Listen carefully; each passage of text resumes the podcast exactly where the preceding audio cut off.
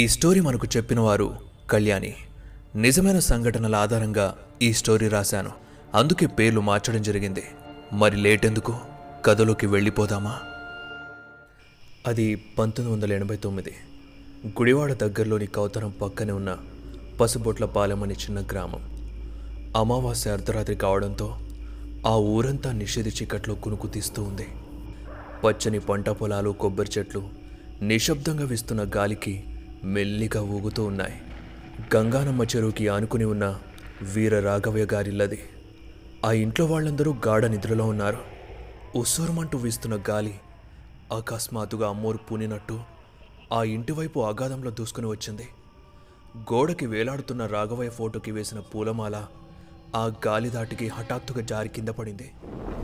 ఆ శబ్దానికి పందిరి మంచంపై పడుకున్న రాఘవయ్య రెండో కూతురు శ్రీలక్ష్మి ఉలిక్కిపడి లేచింది. కడుపులో తొమ్మిది నెలల పాప కదిలిందో ఏమో కాస్త నొప్పిగా అనిపించి కడుపుపై నిమురుకొని ఫోటో వైపు చూసింది. దండ లేకపోవడంతో నెమ్మదిగా మంచం దిగి ఫోటోకి దండ వేసింది. కాలకృత్యం కోసమని ఇంటి ముందున్న చెరువు దగ్గరికి బ్యాటరీ తీసుకుని నెమ్మదిగా నడుస్తూ వెళ్తుంది. అలా పెంకుటిల్లు గడప దాటి చెరువు దగ్గరికి చేరుతూ ఉండగా గల్ గల్ గల్మంటూ గజ్జల చప్పుడు గట్టిగా శ్రీలక్ష్మి చెవులకు వినిపించింది. తన కాలికున్న పట్టీలకి అసలు గజ్జలే లేవు. మరి చప్పుడు ఎక్కడి నుండి వస్తుందా అని చుట్టూ చూసింది. ఒక్కసారిగా అక్కడ వీస్తున్న గాలి అమాంతం ఆగిపోయింది. చెరువులోని అలలు అరుస్తున్న కప్పలు మౌనంగా ఉండిపోయాయి. ఆకాశం మరింత నల్లబడింది. హఠాత్తుగా వాతావరణం వణికించేటట్టు మారిపోవడంతో శ్రీలక్ష్మి భయపడుతూ ఉంది. అప్పుడే చెరువు పక్క నుండి పెద్ద పెద్దగా అడుగులు వేస్తూ ఊరే కొట్టుకుని పోయేలా ఊపిరిని గీంకరిస్తూ ఒక ఆకారం వీధి పొంటి నడుస్తూ వెళ్తుంది. ఆ ఆకారాన్ని చూసిన క్షణంలోపే ఆమె కళ్ళు సూదితో ఎవరు పొడిచినట్టుగా నొప్పి పుట్టి కనిపించకుండా అయిపోయాయి. ఆ నొప్పి ఆ రూపాన్ని చూసి తట్టుకోలేక భయంతో అరిచింది. ఇంట్లో వాళ్ళందరూ మేల్కొని బయటకు వచ్చి చూస్తే అప్పటికే శ్రీలక్ష్మి నేలపై పడిపోయి కనిపించింది. తెల్లవారగానే రాత్రి చూసింది గుర్తొచ్చిందో ఏమో. దిగ్గున లేచి కొండాలమ్మ తల్లికి బలికాబోతున్న మేకల మారమ్మా మారమ్మా మారమ్మా! అని పిచ్చిగారుస్తూ వణిగిపోతుంది వణికిపోతుంది. ఇంట్లో వాళ్ళు చుట్టూ చేరారు. శ్రీలక్ష్మి అమ్మ కాంతమ్మ ఏమైందని అడిగింది. శ్రీలక్ష్మి ఎర్రబాట కళ్ళని పెద్దవి చేసి ఎదురుగా ఉన్న గుడ్లమారెమ్మ చిత్రాన్ని చూస్తూ నేను రాత్రి చెరువు దగ్గరికి వెళ్తుంటే ఒళ్ళంతా కనుగుడ్లతో మొహం నిండా పసుపు కుంకుమతో ఓ చేతిలో త్రిశూలం మరో చేతిలో పందితలతో అట్టగట్టిన భారీ తల వెంట్రుకలని నేలకి ఆనిస్తూ కాలికున్న గజ్జలని గల్గలమని ఆడిస్తూ గుడ్లమారెమ్మ తల్లి నడుస్తూ కనిపించింది. ఆ తల్లి అలా కదులుతూ వెళ్తుంటే తన చుట్టూ కళ్ళు పోయేంత మెరుపు మెరుస్తూ ఉంది. నేను చూడగానే ఆ తల్లి నన్ను చూసేసింది. అంతే ఆ తర్వాత నాకు ఏమీ కనిపించలేదమ్మా అని చెప్పగానే ఎవరూ నమ్మలేదు. పీడకల పడిందేమో అనుకున్నారు కానీ కాంతమ్మ నమ్మింది. ఆ ఇంటి గేదెల సావిట్లో పూర్వీకుల కాలం నుండి ఇంటి దైవం గుడ్లమారెమ్మ అక్కడే కొలువై ఉందని ఆ పరాశక్తి ప్రతి అమావాస్య అర్ధరాత్రి సమయంలో ఊరంతా తిరుగుతూ ఊరిని కాపాడుతుందని కాంతమ్మకి తెలుసు. అయినా లోపల ఎక్కడో భయం. ఎందుకంటే ఎవరైతే ఆ తల్లి రూపాన్ని ఊరిలో తిరుగుతున్నప్పుడు చూస్తారో వాళ్ళకి ఏదో ఒకటి జరిగి చనిపోతారని నమ్మేవారు. కాంతమ్మ వెంటనే పెరట్లో ఉన్న గుడ్ల మారెమ్మ తల్లి దగ్గరికి వెళ్ళి అమ్మా మారెమ్మ తల్లి వచ్చే జాతరకి నీకు పందిని బలిస్తానమ్మా. నా బిడ్డని నీతో తీసుకెళ్ళకు అని మొక్కుకుంది. ఆ రోజు నుండి కాంతమ్మ శ్రీలక్ష్మినో కంట కనిపెడుతూ జాగ్రత్తగా చూసుకుంటూ ఉంది. సరిగ్గా వారం తర్వాత శ్రీలక్ష్మికి నొప్పులు మొదలయ్యాయి. వెంటనే ఆసుపత్రికి తీసుకెళ్ళారు. అమ్మూరు దయ వల్ల అమ్మాయి పుట్టింది. శ్రీలక్ష్మికి ఇది రెండో కాన్పు. పిల్ల తల్లి ఆరోగ్యంగానే ఇంటికి చేరారు. అలా ఆనందంగా ఆరు రోజులు గడిచాయి. ఏడో రోజు రాత్రి పిల్లకి పాలిచ్చి మంచంపై పడుకున్న శ్రీలక్ష్మి ఒక్కసారిగా చావుకేక వేసి కాళ్ళు చేతులు వాడిస్తూ కొట్టుకుంటూ ఉంది. పక్కనే పడుకున్న తన చెల్లి దుర్గా భయపడి వాళ్ళమ్మ కాంతమ్మకి చెప్పింది. తానొచ్చి వెంటనే తాళం గుత్తి తీసుకురమ్మని చెప్పింది. ఇంట్లోకి వెళ్ళి తీసుకుని వచ్చేలోపే విగత జీవిగా శ్రీలక్ష్మి మారిపోయింది. అప్పటికే నోట్లో నుండి నొరగ కారుతూ ఉంది. కాంతమ్మ ఏడుస్తూ ఇంట్లో వాళ్ళని పిలవగానే ఆసుపత్రికి తీసుకుని వెళ్ళారు కానీ అప్పటికే శ్రీలక్ష్మి ప్రాణం పోయింది. కాన్పు తర్వాత మాయని సరిగ్గా శుభ్రం చేయనందుకే బాలింత రోగం వచ్చి చనిపోయిందని దానికి తోడు అమ్మాయికి చిన్నతనంలోనే పెళ్ళి చేయడంతో తట్టుకోలేకేలా జరిగిందని డాక్టర్ చెప్పారు. అమ్మాయి పుట్టిన ఆనందం ఆ రోజులు గడవకముందే పద్దెనిమిదేళ్ళ శ్రీలక్ష్మి చనిపోవడంతో ఆ ఇంట్లో విషాద ఛాయలు అలుముకున్నాయి. పిల్ల పుట్టగానే తల్లిని మింగేసిందని నష్ట జాతకురాలని అందరూ ఆ పసిపాపని అనడం మొదలుపెట్టారు. ముఖ్యంగా శ్రీలక్ష్మి అన్నయ్య చేరదీసేవాడు కాదు. కానీ నిజమేంటో కాంతమ్మకే తెలుసు. ఇక శ్రీలక్ష్మి దహన సంస్కారాలన్నీ పూర్తయ్యాక విజయవాడకెళ్ళి కృష్ణానదిలో తన అస్థికలను కలిపేశారు. అక్కడే వేప చెట్టు కింద అందరూ కూర్చొని ఉండగా దిగాలుగా ఉన్న కాంతమ్మకి ఐదేళ్ళ క్రితం ఇక్కడే జరిగిన ఓ సంఘటన గుర్తొచ్చింది. శ్రీలక్ష్మికి ఐదేళ్ళున్నప్పుడు కాంతమ్మ తన ముగ్గురు పిల్లలతో కలిసి విజయవాడ పుష్కరాలకొచ్చింది. దుర్గాదేవి సన్నిధిలో అమ్మోరుపూని భవిష్యత్తు చెప్పే కాళమ్మని కలిసి శ్రీలక్ష్మి భవిష్యత్తు గురించి అడిగింది. కాళమ్మ శ్రీలక్ష్మి మొహాన్ని చూసి ఈ బిడ్డకి పదిహేనేళ్ళకి ఆమె మేనమామతో పెళ్ళవుతుంది. రెండో కాన్పులో చూడకూడని శక్తిని చూస్తుంది. కొద్ది రోజులకి ఆ శక్తి కోపంతో నీ బిడ్డని మింగేస్తుంది. అంతేకాదు ఆ శాపం పుట్టిన బిడ్డ కూడా తగిలి అదే వయసు వచ్చేసరికి అగ్గికి బలైపోతుంది. అది ఆపాలంటే మళ్ళీ వచ్చే పుష్కరాలకి నా దగ్గరికి రావాలి. లేదంటే అమ్మాయి బతకదు. ఇది నేను చెబుతోంది కాదు. ఆ పరాశక్తి నా నోట పలికిస్తుంది అని కాళమ్మ చెప్పిందంత గుర్తుకు రాగానే తాను ఎంత పెద్ద తప్పు చేశానో అని కాంతమ్మ కుమిలిపోయింది. ఎందుకంటే పోయినేడాది పుష్కరాలైపోయాయి. అప్పుడే వెళ్ళి ఉంటే శ్రీలక్ష్మి బతికేది. ఇప్పుడు పుట్టిన బిడ్డని కాపాడాలని కంగారుగా కాళ్ళమ్మని వెతుక్కుంటూ వెళ్ళింది. కానీ అప్పటికే ఆమె కూడా చనిపోయిందని తెలియడంతో అక్కడే కుప్పకూలిపోయింది. ఇప్పుడు ఈ పసిబిడ్డని ఎలా కాపాడుకోవాలో కాంతమ్మకి తెలియడం లేదు. సంవత్సరం కాలం గడిచింది.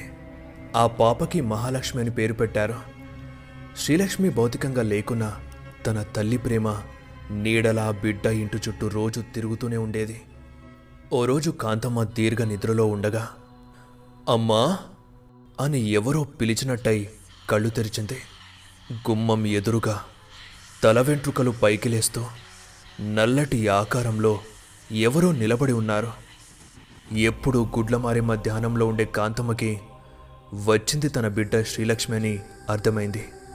కంట్లో కన్నీరు కారుస్తూ లోపలికి రమ్మని అడిగింది. శ్రీలక్ష్మి అక్కడే నిలబడి నేను రాలేనమ్మా నాకంత శక్తి లేదు. నీకో విషయాన్ని చెప్పాలని వచ్చాను. దయచేసి నాలా నా బిడ్డని బలి కాకుండా కాపాడమ్మా. మా ఆయన వేరే పెళ్ళి చేసుకుంటే వచ్చే ఆమె నా బిడ్డని సరిగ్గా చూసుకోకపోవచ్చు. నువ్వే ఎలాగైనా చెల్లిని ఒప్పించి ఆయనతో పెళ్ళి చేయించమ్మా అని ఘోషించి వెళ్ళిపోతూ ఉండగా అయ్యో వెళ్ళిపోకమ్మా అని హఠాత్తుగా నిద్రలో నుండి లేచింది. కానీ మూసిన తలుపుల్ని ఎవరో తెరిచినట్టుగా బారుగా తెరిచే ఉన్నాయి. కొద్ది రోజుల తర్వాత గుడ్లమారిమ్మ జాతర ఉండడంతో ఊర్లో జాతర కోలాహలం నెలకొంది. కాంతమ్మ తల్లికి పందిని బలిచ్చి ఈ బిడ్డకి ఏ ఆపద రాకూడదని వేడుకుంది. కాసేపటికి పూనకమొచ్చి ఊగిపోతూ శ్రీలక్ష్మి నన్ను చూసినందుకే చనిపోయిందిరా. ఆమెలా అమావాస్య రోజు నేను తిరిగే వేళలో ఎవరైనా చూసినా నా రూపాన్ని చూసి తట్టుకోలేక రక్తం కక్కి చచ్చిపోతారు. అని హెచ్చరించడంతో అందరూ భయపడిపోయారు. శ్రీలక్ష్మి భర్త కుటుంబం కూడా అదే ఊర్లో ఉంటారు. జాతర ముగిసిన మరుసటి రోజు ఇంటికి వచ్చి మూడో కూతుర్ని ఇవ్వమని అడిగారు. తన కూతురు ఆశించినట్టే అడిగేసరికి కాంతమ్మతో సహా ఇంట్లో వాళ్ళందరూ ఒప్పుకున్నా దానికి జయలక్ష్మి ఒప్పుకోలేదు. ఎందుకంటే తనకింకా పద్నాలుగేళ్ళే. పైగా జయప్రద లాంటి అందం. ఇంతకంటే గొప్పవాణ్ణి చదువుకున్నవాణ్ణి చేసుకోవాలని తన కోరిక. రెండో పెళ్ళి చేసుకుని పొలాలు బతకడం తనకిష్టం లేదని తేల్చి చెప్పింది. కానీ అన్నయ్య కాంతమ్మ తిట్టి కొట్టి చెప్పడంతో తప్పక తాళి కట్టించుకుంది. రెండేళ్ళకే ఇద్దరు పిల్లలు. అయినా జయలక్ష్మి తన అక్క పిల్లల్ని అంతకంటే ఎక్కువగా చూసుకుంటూ ఉంది. ఇక కాంతమ్మ చివరి కూతురైన దుర్గాకి కూడా పెళ్ళైపోయింది. అలా ఏ చీకూచింత లేకుండా పదిహేనేళ్ళు గడిచాయి. కాంతమ్మ మనవరాలు కూడా పెళ్ళిడికొచ్చేశారు. కానీ కాంతమ్మలో మహాలక్ష్మికి ఎప్పుడు ఏం జరుగుతుందో అన్న దిగులు భయం మొదలైంది. ఇప్పటిదాకా తనని అగ్నికి దూరంగా ఉంచుతూ వచ్చింది. మహాలక్ష్మి కాంతమ్మ ఇంట్లోనే ఉంటూ గుడివాడలో కాలేజ్కి వెళ్తుంది. కొన్ని రోజులుగా అదే ఊరికి చెందిన ఒక లారీ డ్రైవర్ తన వెంట పడుతూ ఉన్నాడు. మహాలక్ష్మి తిట్టినా కూడా వాడు వినకుండా ఒకరోజు చేపట్టుకున్నాడు దాన్ని చూసిన ఊరివాడొకడు మహాలక్ష్మి మావయ్యకి మరో రకంగా చెప్పాడు. కోపంతో ఇంటికి వెళ్ళి ఏ మహాలక్ష్మి లారీ డ్రైవర్ వెంట తిరుగుతున్నావంట? ఇలాంటి బుద్ధులు ఎక్కడి నుండి వచ్చాయే? పుట్టగానే తల్లిని పుట్టను పెట్టుకున్నావు. ఇప్పుడు ఇంటి పరువు కూడా తేయాలనుకుంటున్నావా బజారుదానా? అని మందలించడంతో. అయ్యో లేదు మావయ్య. వాడే నా వెంట పడుతున్నాడు. నేను చాలాసార్లు తిట్టాను కూడా. అయినా వినట్లేదు. అని ఎంత చెప్పినా మావయ్య వినలేదు. ఇక అదే విషయాన్ని ఇంట్లో వాళ్ళకి చెప్పి పెళ్ళి చేద్దామనుకున్నారు. దాంతో కాలేజ్ మానేయమని చెప్పేసరికి మహాలక్ష్మి బాధతో ఇంట్లోనే ఉండిపోయింది. ఓ రోజు అర్ధరాత్రి అందరూ నిద్రపోతూ ఉండగా ఆ లారీ డ్రైవర్ మహాలక్ష్మి గదిలోకి వెళ్తూ ఉన్నాడు. అది చూసిన వాళ్ళ మావయ్య వాణ్ణి పట్టుకుని చెట్టు కట్టేసుకుంటాడు. కాని వాడు మహాలక్ష్మి రమ్మంటేనే వచ్చానని చెప్పడంతో అది నమ్మి మహాలక్ష్మి తీవ్రంగా కొట్టాడు. ఆ బాధని తట్టుకోలేని మహాలక్ష్మి అర్ధరాత్రి అందరూ నిద్రపోతూ ఉండగా ఒంటిపై కిరోసిన్ పోసుకుని నిప్పంటించుకుంది. శరీరం పూర్తిగా కాలిపోవడంతో ఆసుపత్రికి తీసుకుని వెళ్ళేలోపే ఈ లోకాన్ని విడిచి వెళ్ళిపోయింది. అప్పటికి తన వయస్సు సరిగ్గా పద్దెనిమిదేళ్ళు. ఊరి పొలిమేర దగ్గర ఉన్న వాళ్ళ పొలంలోనే మహాలక్ష్మిని పూడ్చిపెట్టారు. కాంతమ్మ వాళ్ళిద్దరి దాసలోనే కాలాన్ని గడిపేస్తూ ఉంది. తన అజాగ్రత్త వల్లనే ఇలా జరిగిందనే బాధ తనని రోజు రోజుకి దహించి వేస్తుంది. మిగతా కుటుంబ సభ్యులంతా వాళ్ళని పూర్తిగా మర్చిపోయారు. అలా ఓ ఎండాకాలం సాయంత్రాన మహాలక్ష్మి మావయ్య భార్య అతని కూతురు భవాని ఇద్దరు పొలానికి వెళ్ళారు అక్కడే కాసేపు గడిపి చీకటి పడుతూ ఉండగా మోటార్ని ఆఫ్ చేసి తిరిగి ఇంటికి వెళ్తున్నారు.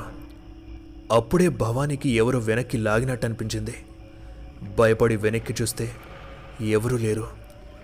అదే సంగతి వాళ్ళమ్మకి చెప్పినా నమ్మలేదు. అలా తిరిగి ముందుకు నడుస్తూ ఉంటే వెనకాల ఎవరో వస్తున్నట్టుగా అనిపించింది. మళ్ళీ ఓసారి వెనక్కి తిరిగి చూస్తే దూరంగా ఉన్న మహాలక్ష్మి సమాధిపై ఏదో నల్లగా కూర్చున్నట్టు కనిపించింది. భయంతో వాళ్ళ అమ్మకి చెప్పి చూపించింది. అప్పుడే ఆ సమాధిపై నుండి ఓ నల్ల కుక్క లేచి వెళ్ళిపోయింది. కానీ భవాని చూసినప్పుడు ఎవరో మనిషి కూర్చున్నట్టే అనిపించింది. అదే ఆలోచనతో ఆ రోజు రాత్రి పందిరి మంచంపై పడుకున్న భవానీకి భుజంపై ఎవరో గోడతో గీకినట్టు అనిపించగానే హడలిపోయి లేచి భుజంపై చూసింది. ఏమీ లేదు. అప్పుడే వెనకాల కిటికీ నుండి చల్లగాలి వీపుకు తగలగానే వణికిపోయింది. దడేల్మంటూ గుండె అదిరిపడేలా హఠాత్తుగా కిటికీ ఆ గాలికి మూసుకుంది. చిన్నగా గదిలో ఉన్న వెలుగు కాస్త కటిక చీకటిగా మారిపోయింది. దాంతో భవాని ఒళ్ళు గజగజమని వణికి పోగానే మెల్లిగా కింద చూసింది. పక్కనే వాళ్ళమ్మ నిద్రపోతూ ఉండడంతో మెల్లిగా మంచం దిగి వాళ్ళమ్మ పక్కన వెళ్ళి హత్తుకుని పడుకుంది. మళ్ళీ ఈసారి అరచితిపై గోర్లతో రక్కినట్టుగా అనిపించింది. అమ్మ అని గట్టిగార్చి వాళ్ళమ్మకు చెప్పగానే ఏంటి దయ్యంగాని పట్టిందా ఏంటి? పొలానికి వెళ్ళినప్పటి నుండి వింటున్నా. ఏదో వస్తుంది ఏదో చేస్తుందంటున్నా మూసుకొని మారేమతల్ని తలుచుకుని తలుచుకొని పడుకో అని చెప్పగానే అలానే తలుచుకొని పడుకుంది. అలా రెండు రోజులు గడిచాయి. మూడో రోజు రాత్రి భవాని గాఢ నిద్రలో ఉండగా గదిలో ఎవరో గుసగుసగా మాట్లాడుకుంటున్నట్టు వినిపించి కళ్ళు తెరిచింది. శ్రీలక్ష్మి మహాలక్ష్మి వాళ్ళమ్మ కింద కూర్చొని ఏదో మాట్లాడుకుంటూ ఉన్నారు. భవానికి నోట్లో నుండి మాట రావట్లేదు.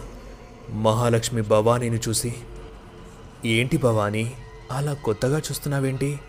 రా నా పక్కన కూర్చో అని అనగానే శ్రీలక్ష్మి కూడా భవానీని చూసి రావే కోడలా అలా దూరంగా ఉంటావెందుకు? ఈ అత్తతో మాట్లాడాలని లేదా? అని అనగానే అమ్మా నువ్వు వాళ్ళతో కూర్చున్నావేంటి? అత్తయ్య మహాలక్ష్మి చనిపోయారు కదా ఎలా వచ్చారు? అంటూ ఒళ్ళంతా చెమటలు పట్టి వణుకుతూ చెప్పింది. కనురెప్ప వేసి తెరిచేలోపు అకస్మాత్తుగా ఇద్దరూ మాయమై మహాలక్ష్మి మాత్రమే ఎదురుగా కూర్చొని కనిపించింది. సడన్గా లేచి భవానీ దగ్గరికి వస్తూ నిన్ను బతకనివ్వనే మీ నాన్న మూలంగానే నేను చచ్చిపోయాను. ఆ బాధ మీ నాన్నకి తెలిసేలా చేస్తాను. నిన్ను ఈరోజే చంపేస్తా. అని దగ్గరికి రాగానే భవాని పెద్దగా కేక పెట్టి ఏడుస్తూ నిద్రలేచింది. గదిలోకి ఇంట్లో వాళ్ళందరూ వచ్చి ఏమైందని అడిగారు. తాను చూసింది చెప్పగానే కాంతమ్మకి అర్థమైపోయింది. ఆ ఇద్దరి ఆత్మలు ఇంకా ఇంటి చుట్టే తిరుగుతున్నాయని ఇలానే వదిలేస్తే భవానికి ఏదైనా అయ్యే ప్రమాదం ఉందని కాంతమ్మకి మరో దిగులు మొదలైంది. అలా ఓ రోజు అరుగు మీద కూర్చొని ఉండగా సోది చెబుతానమ్మా సోది అంటూ సోదమ్మ సరాసరి కాంతమ్మకి ఎదురుగా వచ్చి దిగులేందుకే తల్లి? ఆ గుడ్ల ఇంట్లోన్నంత వరకు నీ ఇంటి బిడ్డలకి ఏమీ కాదు. పోయిన రెండు పానాలను మారేమ్మ మింగలేదే తల్లి. కానీ ఆ రెండు ఆత్మల్లో ఒక ఆత్మ పగతో రగులుతున్నదే తల్లి. ఒకరి ప్రాణాలను తీసుకోవడానికి గడియ కోసం కాపుగాస్తున్నదే తల్లి. ఆ గడియ దగ్గర పడ్డది. ఆ గండం నుండి బయటపడాలంటే ఒక మార్గముందే తల్లి. వచ్చే అమావాస్య రోజు అర్ధరాత్రి ఊరి గంగానమ్మ చెరువు దగ్గర రావి చెట్టు కింద ఇస్తరాకులో రెండు పిండాలను చేసిపెట్టి మరలా వెనక్కి చూడకుండా పోవాలే తల్లి. ఎవరు పిలిచినా వెనక్కి చూడరాదు. ఒకవేళ చూస్తే అక్కడే రక్తం గక్కి చేస్తావే తల్లి. ఇది నా మాట కాదే. ఆ గుడ్ల మారెమ్మే నాతో పలికిస్తున్న మాట. నా నోట పలికిన మాట అక్షర సత్యమే తల్లి. చెప్పిన మాట ఎరక చేసుకో. సోది చెబుతానమ్మా సోది అని చెప్పి ఆమె వెళ్ళిపోయింది. ఆమె చెప్పినట్టే అమావాస్య అర్ధరాత్రి రోజున గంగానమ్మ చెరువు దగ్గర ఇస్తరాకులో రెండు పిండాలను తీసుకొని రావి చెట్టు కింద పెట్టి వెనక్కి చూడకుండా పోతూ ఉంది. అప్పుడే అమ్మా అమ్మమ్మ అంటూ పిలిచినట్టు వినిపించింది. కాంతమ్మ ఆగిపోయి వెనక్కి చూస్తూ ఉండగా అమ్మమ్మ! అంటూ కాంతమ్మ చేయి పట్టుకొని ఇంత రాత్రివేళ ఎక్కడికి వెళ్ళి వస్తున్నా? పద ఇంటికి వెళ్దాం. అంటూ కాంతమ్మ చిన్న కూతురైన దుర్గబిడ్డ కళ్యాణి వచ్చి వెనక్కి చూడకుండా కాంతమ్మని ఇంటికి తీసుకుని వెళ్ళింది. ఆ రోజే హైదరాబాద్ నుండి తన పుట్టింటికి వచ్చింది దుర్గా. మన ఛానల్ మెంబర్షిప్ తీసుకొని మన ఛానల్ గ్రోత్కి ఎంతో సపోర్ట్ చేస్తున్న వీళ్ళకి నా బిగ్ థ్యాంక్స్ మీరు ఇలానే సపోర్ట్ చేస్తూ ఉంటారని మనస్ఫూర్తిగా కోరుకుంటున్నాను. మీరు కూడా సపోర్ట్ చేయాలి అనుకుంటే జాయిన్ బటన్పై క్లిక్ చేసి మెంబర్షిప్ తీసుకోండి. దీనివల్ల మీకు ఎక్స్క్లూజివ్ కంటెంట్ కూడా లభిస్తుంది. ఒకవేళ మీరు మన ఛానల్ని కొత్తగా విజిట్ చేసినట్లయితే ఇప్పుడే సబ్స్క్రైబ్ చేసి కేసీడబ్ల్యూ మల్టీవర్స్లోకి విచ్చేయండి ఇక్కడ horror crime suspense thriller scary science fiction ancient fantasy horror love emotional creepy drama ఇంకా మరెన్నో న్యూ ఏజ్ స్టోరీస్తో మిమ్మల్ని సరికొత్త లోకంలోకి తీసుకెళ్తాను. ఇక వెంటనే ఒక లైక్ కొట్టి స్టోరీపై మీ ఒపీనియన్ని కామెంట్లో చెప్పండి. మన దెయ్యాల కమ్యూనిటీని కాపాడాలి అంటే వెంటనే స్టోరీని మీ ఫ్రెండ్స్కి షేర్ చేసి సబ్స్క్రైబ్ చేసుకోమని చెప్పండి. ఇప్పుడు ఈ స్టోరీని యూట్యూబ్లోనే కాదు Spotify Wynk music Apple podcast Google podcast Jio Saavn గానాలో కూడా వినండి మరిన్ని అప్డేట్స్ మరియు షార్ట్ స్టోరీస్ కోసం మన ఇన్స్టాగ్రామ్ పేజ్ని ఫాలో అయిపోండి లింక్ డిస్క్రిప్షన్లో ఉంది